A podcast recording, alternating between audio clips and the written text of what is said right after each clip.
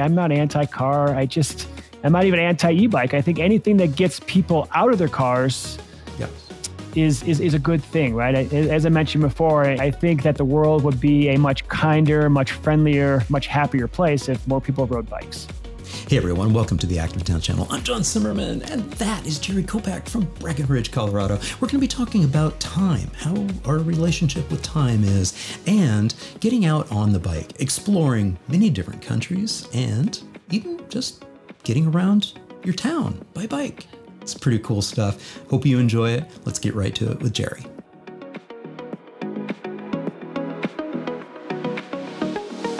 Jerry, thank you so much for joining me on the Active Towns podcast. Uh, John, it's so great to be here. I've been following your show for a while, and it is just, it's an honor. You do some really quality work. Oh, thank you so much, sir. I really appreciate that. Uh, why don't you just take a moment to uh, uh, share a little bit about yourself with the audience? Man, I always, I always hate this question. It's, it's kind of like, where do you see yourself in five years? And I don't know. I think it's kind of, kind of an evolving question basically, I think right now, at least, I'm a wanderer, I'm a question asker. Recently, I'm an author, and I'm a recovering cubicle dweller. I'm basically just a guy who's trying to use my experiences to try to make the world a better place, one person at a time. But now that I think about it, there's I do live by a couple of mantras, and you can you can test me on this if you want. First one is I'm relatively certain that the world would be a better, kinder, friendlier place if everyone rode a bike. And stay with me, you don't have to be hungry to eat french fries. What do you think? I love it. I love it. Prove me wrong. That's that's fantastic. And in fact, if I go to your website here, uh, that's exactly what how you uh, phrase yourself in in four Dang. words. Here is uh, author, speaker, recovering uh, cubicle dweller. So yeah, five words. Boom, you, you're right on point there. So where did you grow up? Ah, I grew up in this little small town called Eaton Rapids, Michigan. And honestly, if you did a search on Google for Middle America, Eaton Rapids just might come up. It's probably 5,000 people. I think I had 180, 175 in my graduating class. And it's just this quintessential, quaint little farm town just 30 miles south of Lansing. Yeah. And there's a river that runs through there. There's a little island on there. And after school, when we were kids, we'd go and get some day old loaves of bread and feed the ducks. So, I mean, it was it was a really amazing place to grow up. Fantastic. Yeah, I just pulled up the Google Maps uh, here, oh. and oh. yeah, you're right. It's it's just uh, just south, a little bit west of Lansing, and not far from uh, from Chelsea. I've got some friends in Chelsea, and. Uh, ah. and uh, yeah, in Ann Arbor, that's where I did my graduate work. So I'm familiar with that area. Be- actually, beautiful country. Do you uh, do you know Eaton Rapids though? Probably not. I have never been to Eaton Rapids. Yeah. I mean, yeah, there's there's a there. thousand little small towns just like it all over the place. So it's yeah. it's the Midwest. It's a great place. Yeah, yeah. So that's where you grew up, and then yeah. you, you're you're you're joining us from where? Where where are you located right now? I am now in the mountains of Breckenridge, Colorado. So I've been here for about mm. five years. I moved to Boulder for college in 1994 and lived in Boulder until probably 2018, and then moved up here and I've been here ever since. Wow. Okay. Cool. And you and I were, were, talking before we hit the record button. We were in Boulder pretty much the same time. We overlapped uh, quite a bit uh, there in that area. Uh, what did you uh, study there at uh, at the university? I was a business guy, so I was a finance major, and I don't know if you ever get grew up watching movies. So one of my movies that I always loved, and it was it seemed like it was a staple through business school, was this movie called Wall Street with Michael Douglas, Charlie Sheen. And it, it seemed like everyone in my class knew that movie, had it on on repeat in their brain on a loop, and could quote every scene from it. And I had this mindset that I wanted to to be a banker like that. And then I don't know. It, things changed in your life and your perspective shift and you realize that that really wasn't where I saw myself long term. Yeah. Yeah. And, and, and really I, I think I, I already predict that there's a through line going here because when we look at what your childhood was like and life back in in Michigan, uh, this is the image that uh, that you share on your about page, uh, and you know that that kind of looks like my bike a little bit. I'm a little older than right? you are, but uh, you know I can I can remember uh, getting around uh, town. So, so talk about that through line of what it was like growing up and being on a bike, and then going to school in Boulder, it, which is a quintessential active town. I mean, the reason I, I named this initiative Active Towns was after Boulder, and most of my board of directors for my nonprofit are in the Boulder area. So, what's that through line of the bike? You know, growing up and then in Boulder, and then you are this professional doing financial work and finance work and banking work. Where, where's the bike at in that? And where, where's that through line on the bike uh, through your career? So first off, I love that you pulled up that page from my website. Yeah. Uh, and look at this look at the disproportional size of my head to my body. I, would like to believe that i my body has grown into that noggin uh, i don't know. Did I you ever it. see the movie uh, with mike myers so i married an axe murderer? Uh-huh yeah, yeah. and he talks about like hid! Looks like an orange and a toothpick. That's kind of sorry i digress uh, how did I grow up with bikes? I, I, think ever since I can remember, bikes were just this this source of freedom, right? So I lived in this this small farm town, and my friends all lived farther away. They called it out in the country. That was kind of like a Michigan term, I think. And I remember my first real bike was, uh, you know, not the ones you just displayed, but my first real bike was a was a Schwinn. I think it was a World Sport. It was black and gold. It was a ten speed. We didn't call them road bikes back then. We called them ten speeds because right. yep. they had ten speeds. Right. But I remember like my first real bike ride. I was riding out to see my friend Bill because in the summertime he had a pool, and of course that's what you want to do because the summers in Michigan they're just hot and they're muggy. So I got on my my bike. I was probably 11, 12 years old, had never ridden that far. It was five miles, may as well have been 500 at that point. So I got loaded up. I, I knew the drive because my dad had driven me there many times over the years. So I knew the road, but loaded up with a pocket full of Snickers, a water bottle full of Mountain Dew because it was Michigan in the 80s and that's just what you did. And right. I got on this bike and in this epic odyssey to my friend Bill's house. It was five miles and, you know, your legs are burning, your lungs are like, I'm not ready for this. So then, you know, you, you flash forward and bikes are still this part of my life. And I have this opportunity to move to Boulder, Colorado, which you and I know is like this bicycle commuting, cycling mecca of super athletes and just outdoor everything. And going to school in Boulder, the University of Colorado in Boulder, it didn't make sense to drive a car because there's bike paths everywhere. And actually it's it's just easier to get around town on a bike. I would I would continually race my friends who would be driving to to the gym or to to campus and they would be driving and I'd be on my bike and I would routinely beat them by four, five, six minutes. And you know, long story short is that bikes have just always been this part of my life, and to the point where I just started saying that bikes always win because they just do. Yeah, yeah. Okay, so back to work. So you're in this oh, career. You're you're back in this yeah. uh, this this cubicle dwelling existence, and and life happens. Things change. Yeah. What happens? What what what caused you to change the, the, the that cubicle dwelling aspect of of mm. what your existence was at that point in time? Yeah, so I think like so many people in in Western culture, specifically America, you know, we're following this this sort of laminated roadmap, this playbook to happiness and success. So you you go to college, you get a good job, you buy a house, you meet your your life partner, you have kids, and then all this happiness and success is then bestowed upon you. And maybe you know this as well, but life doesn't always play out that way, and sometimes things happen. Yep. And it really wasn't until I had the opportunity to found and run a hospice with my mom at the ripe old age of 31, which, you know, what did you know about death and dying at 31? Me, I didn't know anything. And so that's when sort of this light switch flipped on that there's something else out there, right? So uh, as I mentioned, I used to watch the movie Wall Street a lot.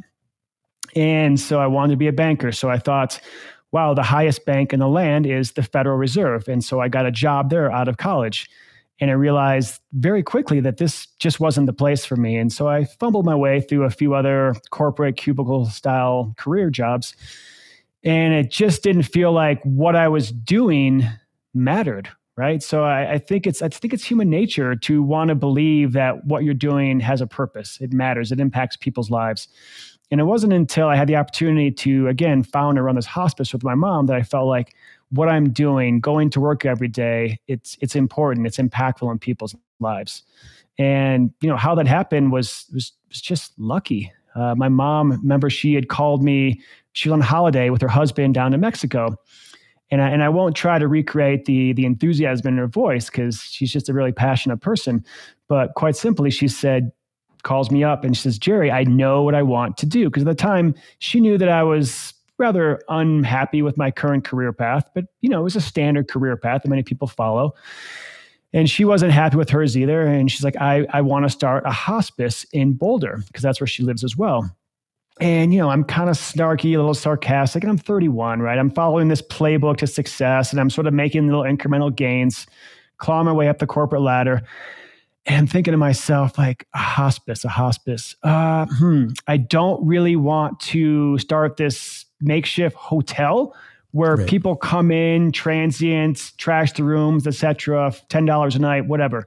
She says, "No, no, no, no. That's that's a hostel. Right. I'm talking about a hospice." and I'm like, "Wait, what? What's a hospice?" Because again, I'm I'm 31. Right. So which, by she the way, uh, the visual on our on our screen here, folks, is he's filling in the gap between 24 and 36. You know, and and that was a pretty that was a pretty important moment there at 36. You won your first and only mountain bike race. let's not let's not gloss over that. Like yeah, yeah the high accolades. Of, okay, but you're still you're 31. You're going into this hospice. You're learning about um, near death care and being able yeah. to help support people and and, yeah. and, their families through very very difficult period of time. Yeah, yeah, and we we had this this this mentality, this mantra throughout our organization that simply read every day is an opportunity to improve someone's life. Yeah. And I don't know about you and your background and many people, but working in banking or in telecom, like you may really love your job, but how many times you get to actually say that and have it be true. Like this was the first time in my career. And again, my career was only 10 years old. So I was doing what I thought I was supposed to do.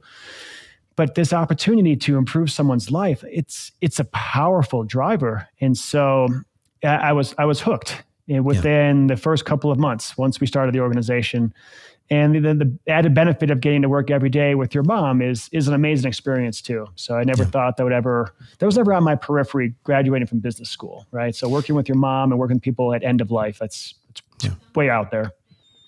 So when you work with uh, older people and when you work with uh, people who are nearing the end of their life, it changes your perspective on life. It changes your perspective on time. And hmm. one thing, you know, would lead to another, and that particular uh, business came to a close. But it changed you profoundly. It changed how you viewed time. Talk a little bit more about this because this is really the path that you've been on and the journey you've been on since that time. You're you're so right, and I'm glad you brought this up. This this is exactly where I've exactly where I've been for probably the last ten or fifteen years of my life and so think about people you've lost in your life. If they were older, they were 90, 95, working with people end of life in our hospice facility, a lot of the people were of a certain age. And while that's inherently tragic and it's sad and it's difficult, I can sort of make the I, I, can sort of make it a little bit more palatable inside my brain, inside my heart, to say that this person was 90, they were 95 they had a long life, and I'd like to believe they had a really good life. But it wasn't until I lost a close friend at 45 to breast cancer and another friend at 42 to pancreatic cancer. And both of them were otherwise young, healthy, didn't smoke, didn't drink. vegetarian, etc., did all the things that you're supposed to do and none of the things you're not supposed to do. And it wasn't until those two separate instances that I thought to myself, like, wow, don't mess around. Because again, in this in this Western mindset, we're taught to work our butts off until we're 60, 65 years old, and then you can retire and start living your best life. Well, what I experience in a very personal and profound way is that you may not get that chance because tomorrow's not promised. And right. that's kind of how I've evolved it to where I am with right now. And a big part of that is is redefining what time means. Yeah. Yeah. And and specifically, you know, how much time you have left and and whether you do you just don't know. Like you found out from your friends. I mean, it it could it, the end could be very near. You just don't know. And yeah. so that that was a big part, I think, of of that that shift for you. Yeah, and I, am not saying that we should all look at today as our last because I, I think that's maybe a little bit too granular, too short sighted.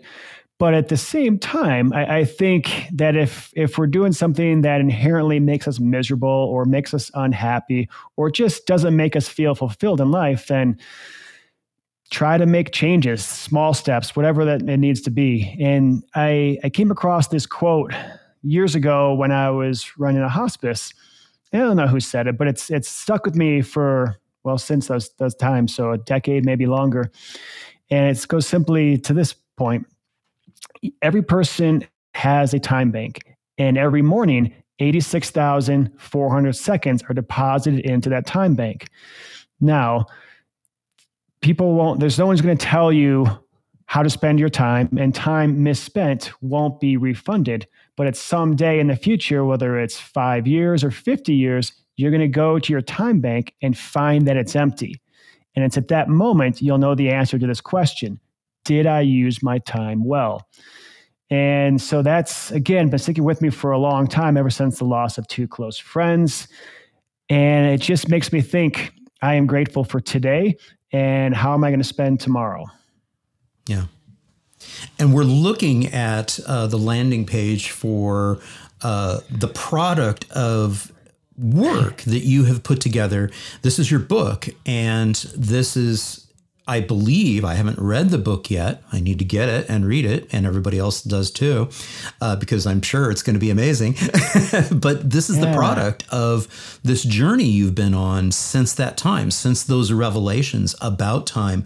Talk a little bit about doing this. Um, you and I have a, a, mutual friend in Ryan Van Duzer. He's yeah. he's the guy who who uh, you know got us connected. He just finished writing his book, and so his first book is out. Is this your first book as well? It is, okay. and. I don't know. Uh, some people they they they wake up when they're a kid or some point in life and they think I'm going to write a book. Yeah. And John, I'm here to tell you that never crossed my mind. Okay. I, I, was never one of those kids who thought I'm, I'm going to write a book and I'm going to be an author. And to say it now out loud, it still seems a little. I'm getting used to it. Let's just say that it's it's not what I thought going to business school, but it is the product of that. And I had the opportunity to to travel. So I had some some very some things very profound things happen in my life. And the book essentially is about the gift of time and how we choose to spend it. And, and what that simply means is I, I was a corporate guy, as I mentioned, for a number of years, and I had the opportunity to run a hospice. And then these lessons learned from running a hospice became lessons lived on a bike. And again, as I mentioned, I had this opportunity to to travel a little bit, and what was supposed to be a two or three week trip turned into nearly two years on a bike as I found whoa, my whoa, way. Whoa, whoa, whoa, whoa, whoa! You just can't gloss over that. How does that happen? How do you uh, go off for uh. two to three weeks and then, uh, yeah, hi, mom. Yeah, two years later. Uh, Thanks for catching me. So, you know that old adage where people say, "What would you try if you knew you could not fail?"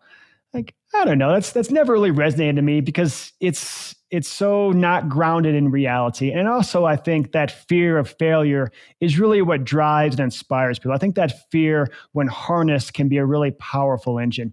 I mean, how many people started Fortune 500 companies or or split the atom or did amazing things that they knew they wouldn't fail. Like so instead, I looked at this as what would you do or what would you try if time was not a factor? And think about all the things in our lives. I mean, whether it's you the the the day-to-day stuff, whether it's sports, athletics, everything is controlled by time. And I learned from the loss of two close friends, from running a hospice, that time is not it's not granted, it's not forever, it's not a given. And so I found myself after the breakup of the person I thought I was going to grow old with, with the loss of my organization and, and my hospice, and also the death of two really close friends. And so I got on a bike and was going to go visit a close friend from high school who was living down in Zambia with his family. And I thought this would be just a nice little segue to take a couple of weeks off and then plug back in and start back up again. And the more I traveled, I started meeting people. And from Zambia, I met someone who said you should go to Zimbabwe. And then from Zimbabwe, I went to Madagascar. And as I'm coming back after, I think, maybe six weeks uh, being in, in Africa, I met this woman who's a professor and she is from India. And I'm telling her my story, and she says, There it is. And she says, you know, kind of with this this awe, if you enjoy adventure and if you are not afraid of traveling by yourself, then you should absolutely go to India. And I'm not sure why she asked me if I was afraid, but I don't know. Maybe people traveling uh, around the world by their bike, maybe it's it's a daunting it's a daunting task. But anyways, so I found myself into India, and then from India, I found myself into Nepal. And then from there, I had been gone probably three months, which by by Western standards and specifically by American standards, it's unheard of, right? So people get two to three weeks of vacation per year. And here I am realizing that I have this gift of time. And I've been living with this mentality to always say yes. Because you think about it, it's really easy to say no. Say no gives you this power to control or this, this feigning of, of control, because none of us really have control of our outcomes. But then when you say yes, it exposes you, it opens you up to this vulnerability. And so I remember I was coming back from northern India and then found my way into Nepal. And I was in Kathmandu and I met this, this Swiss couple.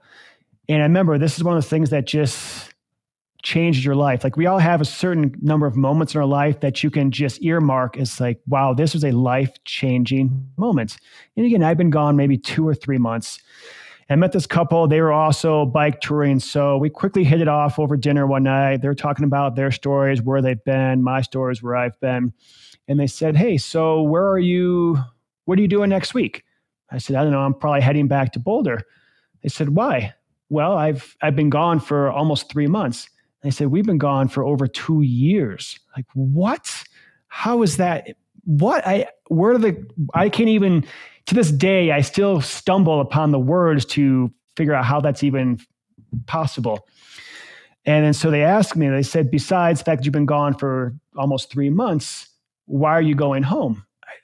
What do you mean? I don't understand. Are you married? Actually, no. Do you have kids? No. Do you have a job? No. Do you have a dog? Like, no. Well, why are you going home? Ah, I, I don't know. What did you have in mind? Well, we're going to keep cycling through eastern Nepal into northeast India, into Thailand, eastern Tibet, China. Do you want to come with us? And I thought, well, I've known you guys for an hour and a half, right? Like, what's the worst that could happen? If uh, if we don't get along, if we ride different speeds, if you don't laugh at my jokes, like you know, we just we peel off and we go different ways. But I'm thinking to myself, if I'm living by this mindset to always say yes, then the only answer is to say yes and to continue on with these guys.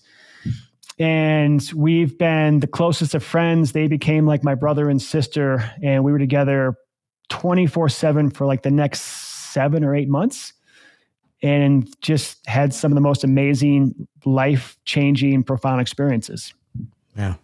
And we were, uh, kind of going through some of your photos from Nepal, and this is uh, yeah. some of your your photo album uh, out on your website, uh, folks. So uh, what we're seeing here from the images, and uh, for those listening into the uh, to this on audio only. be sure to go to uh, the show notes uh, for this episode and you can click on through and take a look at some of these beautiful images that uh, jerry has out on his website and just really the the richness uh, of the images and the smiles on the faces and the beauty of the landscape i mean the thing that comes to my mind when i look at images of folks who are doing what you're doing, adventuring and getting out there and being one with nature. And, and Ryan does a great job with this, especially with his content creation on his channel, is the the beauty of it and how important it is for us humans to like slow down, take a ah. breath and and take a, a, deep breath in and out and really appreciate that which is around you because so often and this goes back to time and the way that our relationship with time, especially in the corporate world, is we're like on the clock, we're doing this, we're doing that, we've got goals, we yeah. have to do this. And you can do that too with even your adventuring. It could be all about, oh, I need to get to this spot and, and the pressure of it. But if you reframe what time means and you just take it as it comes, I mean, that to me seems much more healthy than the way the rat race that we're, we're sort of in in our society. I mean, that's my impression from the outside looking in. Is that is that kind of what happens?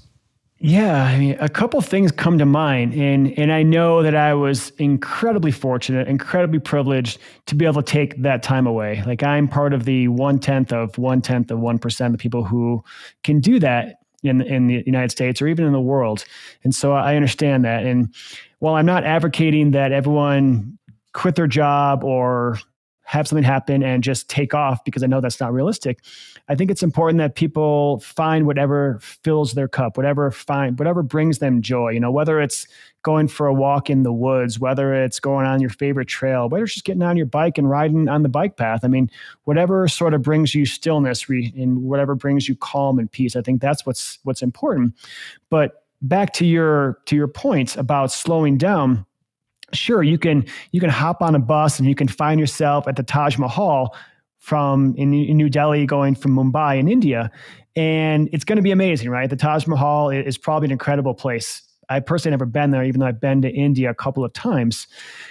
But the the takeaway from that is traveling by bike allows you to slow down and you're traveling through these these rural small villages where people had probably never seen anyone who looks like me and for sure never seen anybody like me on a bike. So when people people ask what was your favorite part? Was it crossing this mountain range in india or was it riding through the negev desert in israel? Like honestly those were amazing but it's the people that you meet along the way. It's those connections. It's the people that you have a have a cup of tea with, who invite you into their house and have dinner with, or people who allow you to sleep on their floor. Like that's the real magic of traveling, and I, that's the reason why I travel by bike as opposed to by a bus or anything else. And I'm not saying that those things are are worse or or different or bad. I'm just saying for me, the true magic happens when I'm on a bike. Those when the connections are made we're uh, we're cycling through a, few uh, uh, video clips that you you shared here. Where are these from? This is from northern India, up in the Kashmir region, wow. and these last couple were from a trip that I just got back from in October of 2022. So about uh, you know several months ago. Mm. And I had been there in a similar region probably six years ago when I was traveling by myself. But this was the first time that I really traveled with a romantic partner. And so this was this was different, right? So when yeah. when you're traveling by yourself, you you know this is this this video here is actually from uh, from Breckenridge. We were okay, okay. putting putting bikes on our or skis on our bike and then going a little skiing. So well, we'll, we'll, we'll put a pin in in this uh, video. we'll, come uh, we'll come back to that. So talk a little bit about that. So so you've been adventuring. You've been doing this for how many years? And then you met somebody special. Yeah. And this person joined you on uh, this adventure. Was this something that was out of the norm for her to be able to join you on this, or was she, you know, somebody who you met while adventuring? Oh, that's a great question. So, my first bike tour was in 2005 in the mm-hmm. Pyrenees in Spain. It was it was a one week trip. It was just kind of getting my toes wet and getting a taste for bike traveling. And then from there, I progressed into two week trips. And it wasn't until I had this opportunity to travel to Africa that we discussed already that I had a longer trip. And so I did that for off and on for the better part of two years and came back, okay. Sort of plug back into life. And then flash forward to 2022.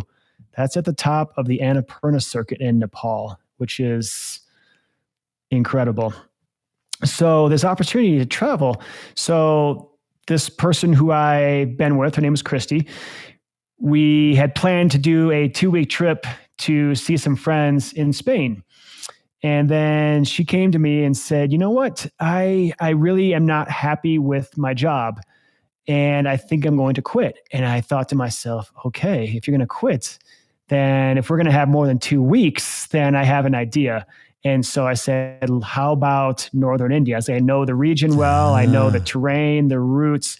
And so it'll require minimal planning, but it'll require more time. Are you okay with that? And of course, she's she's competitive. She has she had a D1 hockey scholarship in college to play in North Dakota. So she's gritty.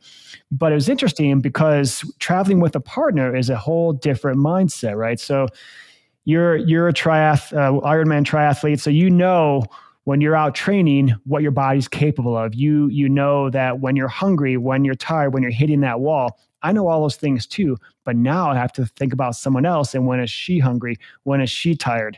And it's it's a whole different experience that we definitely work through. It's funny because the first couple of weeks we were there and we were there i think four weeks. In the first two weeks she kept saying to me i don't think i should be here because india is intense right? Like it's it's anywhere from organized chaos to just straight chaos, which is personally why I love it. But after two weeks, she told me, I don't want to go home. This is what I want to do. and so that made me completely happy because, again, yeah. for me, spending two years on the road, I love this life. Yeah. And so, like, like you mentioned, Ryan Van Duzer does these trips. Like, we we both been fortunate to be able to build our career later in our in our in our lives a little bit to be able to accommodate trips like this three four weeks five weeks at a time and feel very fortunate with that that that christy could join me for such a, a crazy epic adventure yeah now talk a little bit about this photo and then we'll go back to the skis uh, on on the bike So this is Khardung La. It's at the it's it's up in northern India in the Kashmir region. At the time, it was the highest motorable road in the world. I think it has since been replaced by a couple hundred feet. Also, another mountain pass in India. But 18,000 feet to ride a bicycle up there is it's it's pretty it's pretty memorable, which is why they have this sign there to commemorate. It's I was yeah. the only person up there on a bike. This would have been in 2016. And yeah, it's I started in this in this the city called Leh, and Leh sits at about I think ten thousand feet. So I had about an eight thousand foot bike ride throughout the day, and the road starts off only pretty decent. Yeah, the, the road starts off pretty decent, and then it becomes just an absolute battle war zone because at that altitude, freeze, thaw, rain, sleet, snow, ice, sun, rain, all those things just absolutely erode away a road, and it's impossible to keep it nice. So it becomes essentially mountain biking on a road with just big Volkswagen sized potholes in the road and landslides, rock slides, avalanches. But it was a, it was a really great and memorable experience. I actually have that same picture framed on my wall in my living room because I loved it so much. Yeah, yeah. love it. And the, okay, so you, you mentioned you slipped in careers and being able to do yeah. you know that. So uh, uh, obviously, when you were on the road continuously for you know over a year, mm. you know I, I'm assuming you weren't working remotely from your bike, bike packing. Uh, Correct. What are you What are you doing these days uh, there in Breckenridge for quote unquote work? so I, I, no longer, as I mentioned, I'm, I'm a recovering cubicle dweller. What that means, as I'm sure is pretty obvious, I used to work in a cubicle and realized that just it, it didn't make my brain or my heart happy. And so I've been fortunate enough to piece together several things. So in the winter for the last five years, I coach and teach Nordic skiing, so cross country skiing. And I also do some work for a international nonprofit. I do some finance work, which kind of keeps my brain sharp. In the summertime, I guide and lead bike tours around Breckenridge. And now in the, in the past couple of months, I've been trying to sell some books. So I'm just kind of piecing things together. I love it. And I've, I've been I've been fortunate, right? I was, I was raised with really good values. That I'm, I'm not a I'm not a great consumer. What that means is I, I just don't buy a lot of stuff. And so I'll buy stuff and I'll have it for five or 10 years. So I don't really have a spending problem. So I can afford to sort of get by on a more of a, of a dirt bag lifestyle because I did that for two years on a bike. And I realized that you know, how many pair of socks do I need? How many pair of underwear do you need? Like it's it's a lot less than what you would think on a day-to-day basis. But but Jerry, I mean seriously, if you're going to be a skier and you're going to do that sort of stuff, you you have to have you have to use a car to be able to get to the slopes. oh, wait. Oh, maybe not. Good pull. Yeah. So what we like to do in the mornings before uh, before work is we put skins on the bottom of our skis. For people who don't know what that means, it's this long strip of what looks like animal fur. It's not animal fur; it's synthetic, but it attaches to the tip of your ski and the tail of your ski, and allows you to walk up the ski resort. Other people are taking a chairlift up.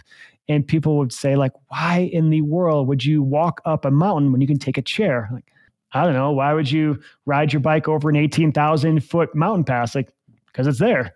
And right. so we will, we'll do that in the morning at about 6.30 or 7. We'll skin up the resorts and then we'll take the skins off and we'll ski down and we'll yeah. go to work by 8.30. And I yeah. figure you're, you know, you're, you're, you're, earning your turns. I mean, come on. Yeah. Exactly. You know this. Yes. yeah. So it's just, it's, it's a really cool experience to be able to ride your bike and to do that yeah. again, right there. And, and people ask, like, do you have a car? Like, unlike Ryan Van Duzer, who doesn't have a car, has never owned a car, I actually do. I have a 2006 Subaru Outback that I've had for probably 15 years. And I don't think I'll ever get rid of it because I don't need to. It yeah, works. Yeah.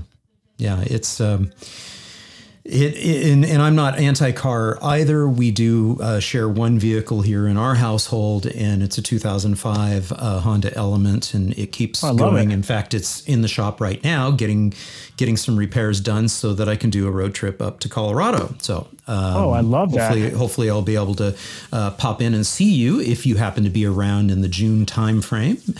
And uh, but yes. I love this. This I'm glad you had this photo in here because I mean that's the other you know kind of cool thing of for those short trips, like I love having a car for my road trips. I despise sure. and never do use the car for short trips because I'd rather burn fat than oil. Period. I love it. Yes. And it's interesting because the mayor in Breckenridge this year trying to get people out of their cars, he put out a, a alternate transportation challenge. So either take the bus one day a week, walk, carpool. I'm a biker, so I put studded tires on my on my commuter bike. Yep. And I, I bike to work every day at the Nordic Center. I haven't driven to work in probably four years. And yeah. we've got panniers on the back of our bikes, and we can bike to the grocery store, bike to the gym, bike to skiing, obviously. Right. And so I entered my name in. Actually, my partner entered her name first, and she won the first month. It's like, well, that's great. Like you just won up to me. So of course I had to enter the following month. And fortunately yeah. I won that month. So, yeah, I think we won like a $50 certificate to some restaurant in, in Breckenridge. And so it's just, it's a really nice thing that he's trying to empower people to get out of their cars. I think it's wonderful. And by the way, so folks, if you're wondering what Breckenridge mm. is like, here's just a, an image of, of Breckenridge. It's an absolutely beautiful, beautiful location uh, yeah. there in the mountains, uh, in Summit County, up in the mountains of Colorado. Um, I love it too because uh, it has a deep history in supporting bikes. Uh, the U.S. Pro uh, race uh, years ago was had a finish line right there in in the downtown yeah. area, and they really tried to embrace um, trying to encourage people to think about bikes for more than just sport and more than just recreation, really trying to encourage people to uh, imagine the fact that, hey, 40 to 50% of all of our trips are within easy biking distance. And if we can make our environment safer for people to be able to you know accomplish those trips uh, yeah. by bike and by walking uh, and sometimes by cross country skiing in the wintertime. I love it. You know, why not burn some fat instead of uh, the oil? I, I, love that. And actually, that sign was taken from India, which is kind of interesting because there's a lot of cars in India and a lot of people who drive them a little bit crazily. But I, I they definitely try to encourage people to ride. And honestly, like to your point too, like I'm not anti-car. I just I'm not even anti-e-bike. I think anything that gets people out of their cars yes. is is is a good thing, right? I, as I mentioned before in my intro, I, I, think that the world would be a much kinder, much friendlier, much happier place if more people rode bikes. Yeah, and maybe that's simplistic, but no, I, I, think you're right, and and and this also uh, is related to some of the the, the work that you do uh, for this particular nonprofit, Warm Showers. Yeah. And um, talk a little bit about this organization because it really helps to support uh, people who have this dream of of reframing time and getting out and doing uh, some exploration by bike. So, talk about Warm Showers. I I love this group. So I've been connected with them for probably about four years now. I sit on their board of directors. I'm also their finance guy. So what that means is, you know, I make some spreadsheets, do some financial analysis, and just basically look at our numbers and help keep us keep us going forward. And what this organization does, you think of it kind of like um, like almost like an Airbnb model, except you're not renting someone's house, right? It's it's all it's all free, it's all gratuitous. So what people do is they'll look on our map if they're if they're riding their bike through Breckenridge or through Madrid, Spain, or through Austin, Texas. And maybe they don't want to stay in a hotel, and maybe they're tired of camping. They can reach out to one of our hosts on our network and say, "Hey, Jerry," or "Hey, John." do you have availability uh, on Tuesday the 8th? Because I'm going to be rolling through town. And sure. And there's no real standard of what the offering is. But when people roll through Breckenridge, whether they're on the Great Divide route, which goes from Canada to, to Mexico, or the Colorado Trail, or the Trans America, all those things come through Breckenridge they may say like hey i'm going to be coming through can i stay at your house and for me i like to offer people again a warm shower so they can clean up because they probably haven't showered in a while. They can do some laundry, they can sleep in a bed, and I like to make them breakfast and dinner, depending on what time they roll through. And as I mentioned earlier, through all of my travels through India, through Nepal, through Kyrgyzstan, Israel, Vietnam, all these places, the most impactful thing about those experiences were the people that I met along the way. And so now I get to be on the other side of that. I get to be on the giving side and see people roll through town and get to hear their stories of adventure. And with warm showers, what it does is it creates this, this safe platform and encourages people to travel, to get on their bike. And this organization is only for people on bicycles. So it's not for people who are hiking, not for people who are driving across the country, don't want to pay for a hotel. It's for bike travelers, which is what makes it so amazing. Yeah. And you, you, you sort of rattled off uh, some numbers from your adventures and and uh, yeah, so 26 uh, countries, five different continents, uh, 99 uh, blog posts that folks again you can you can uh, access all of that out here on Jerry's website, and again that's wow. Jerry Kopack dot com. what's not represented on here though is what you just mentioned the number of relationships and the number of people and those social yeah. connections that you you do and that's that's hard to put into numeric calculations that? right yeah yeah i mean how do you quantify that yeah. so it's, it's interesting because one of the the the first questions i got and a question i get continuously asked when people hear about my story first question is how many miles did you ride honestly, man, I have no idea. I, I, don't have a Strava account. I'm not hating on people who have Strava accounts, but that's not why I took these trips. And ask me how many smiles I inspired or how many times I was inspired and smiled by the people that I met along the way. I mean, that's something that I would love to quantify much more than the number of miles I, I rode, because honestly, I have no idea. Yeah. But the smiles yeah. are what really drove me. Now we've mentioned Ryan a couple of times, and and one yeah. of the things that he does is uh, he does uh, follow using a, a bike computer. The, uh, com- the he, yeah. he calculates that. He uses Komoot and and some other uh, software packages uh, for his bike packing trips. Um, and there's some rhyme or reason to that because uh, you know when like when he's doing his, and I'm sure when you're doing yours, sometimes you can be out in the middle of nowhere, and it's kind of crucial to be able to get to the next uh, place where you can get water. Um, and so he does have a computer for for that purpose of being able to do some routing. But uh, you you have some information here. Um, we're looking at uh, again on your website here and it says curious about bike packing talk a little bit about bike packing uh, ryan and i have had, did an entire episode about it but what, ah, from right. your perspective why don't you go ahead and, and talk a little bit about bike packing um, how that sort of emerged because i think that you were actually doing it. You were actually bike touring um, and, and, being part of this, and uh, and and yeah you know, out in the gravel and on some single track. And then all of a sudden, this explodes as a thing bike packing. It's crazy because when I was doing my first earlier trips, as I mentioned, in Spain in 2005, 2007, I was in the northern mountains of Vietnam near the China border. And there just there wasn't this sort of offline GPS software that you would easily route yourself. So everything was paper maps, which made it a little bit more adventurous, but also you didn't you couldn't go i think as deep because you didn't know what the contour lines were of a mountain pass or did this road go through because maps only get updated well not very often. And so in 2016 17 18 i was on this trip and you're right back bike packing started to really emerge. I mean, there were different websites that came up. People were posting routes and blogs with elevation gain and with mileages and dropping waypoints on maps so you can see where there was a hotel or where there was a water or food resupply points. And when I was in places like northern India and rural Nepal and eastern Tibet and then Kyrgyzstan and Morocco, there still wasn't this, this network of information so we're still kind of just fumbling my way and, and figuring this out.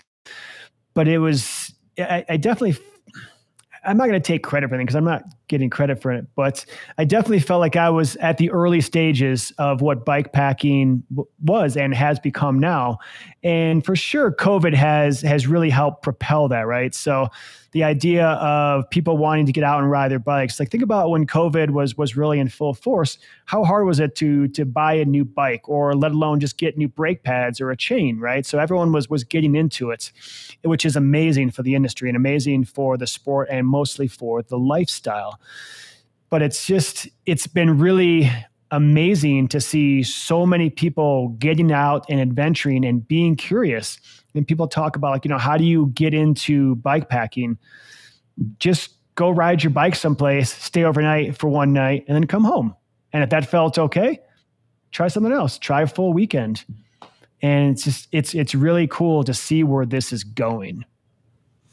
I like that you use that word curious yeah it's such yeah. a powerful word word right because it, it, it yeah it really opens things up if you become curious about exploring, if you become curious about wanting to meet people who don't look like you and sound like you and don't have the same background, that that level of openness and curiousness I think is so incredibly important.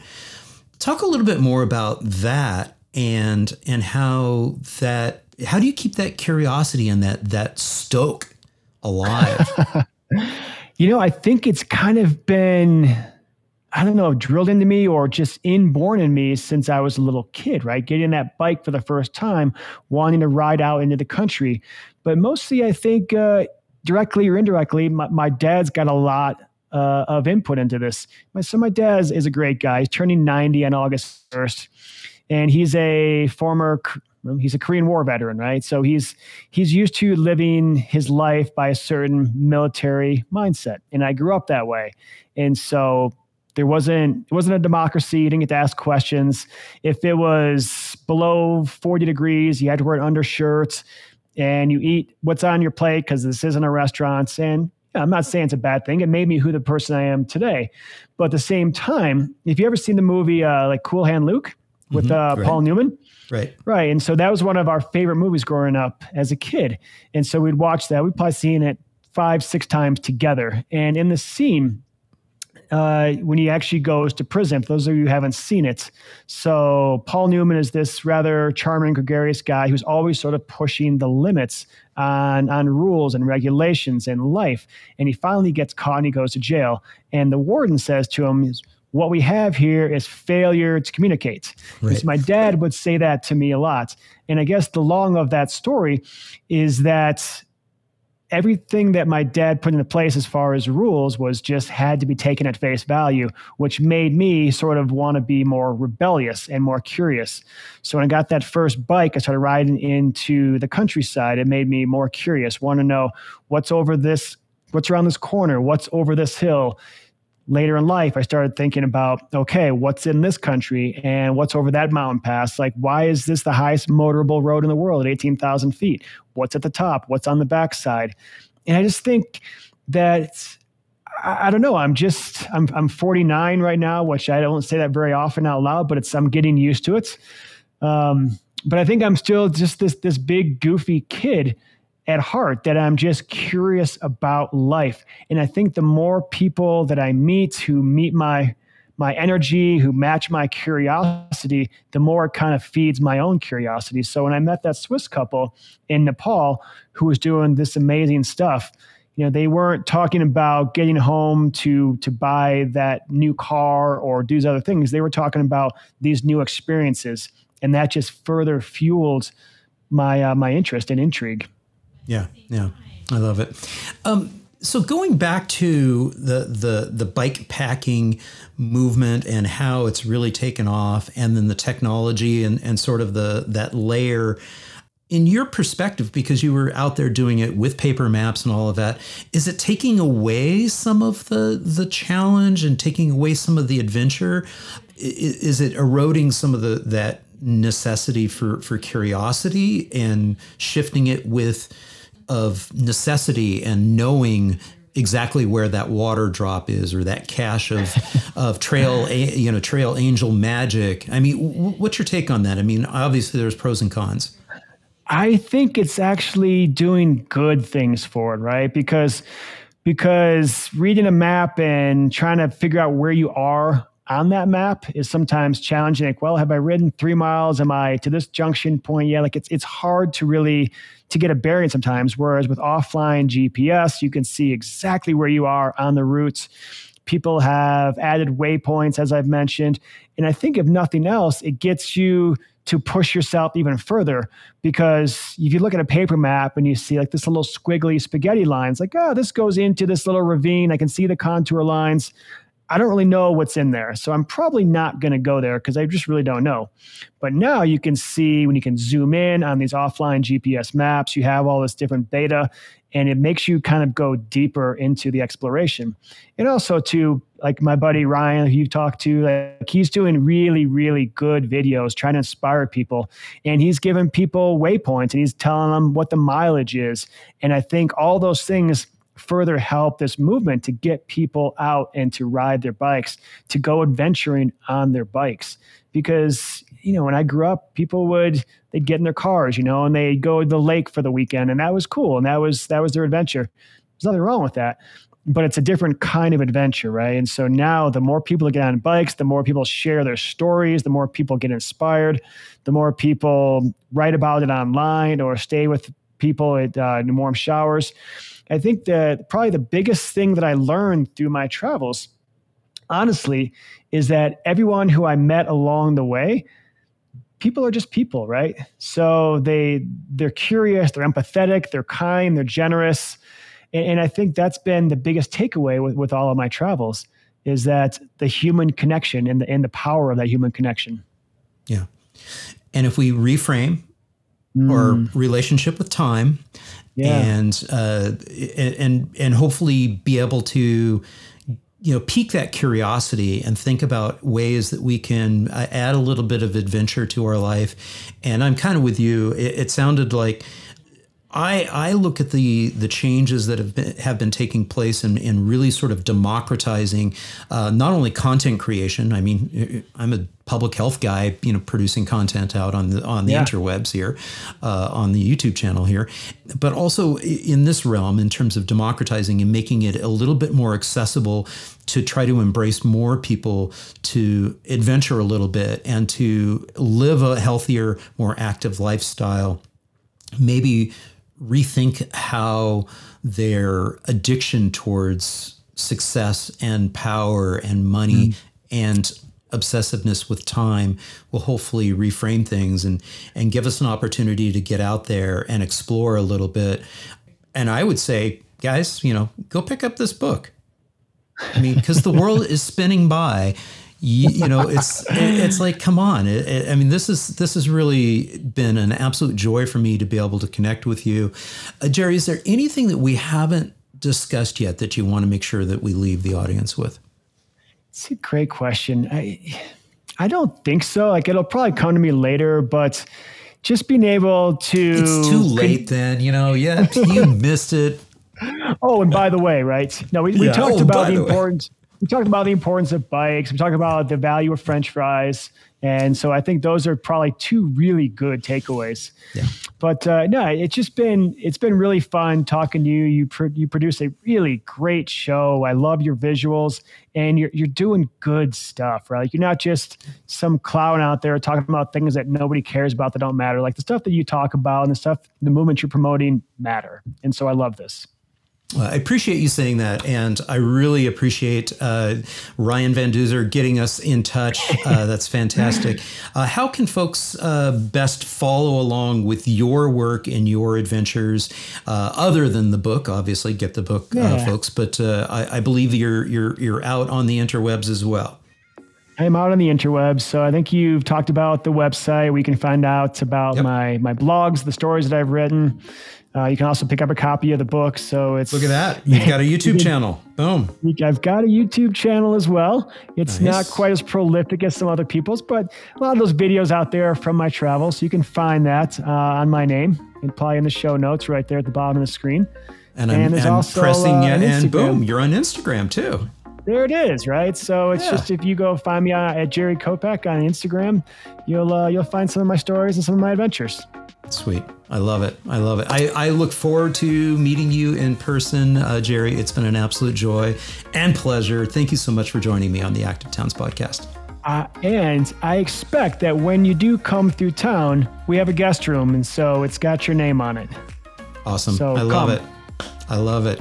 And again, uh, another plug for Warm Showers. Uh, yeah. Folks, if this is the first time that you're hearing about this organization, I cannot say enough wonderful things about uh, Warm Showers. I, I, have friends that have uh, participated and used the facilities. Uh, a good friend, Jim Sayer, uh, who travels ar- around the country by bike, used to be the executive director of the Adventure Cycling Association. he uses Warm okay. Showers. I believe he might be a host as well.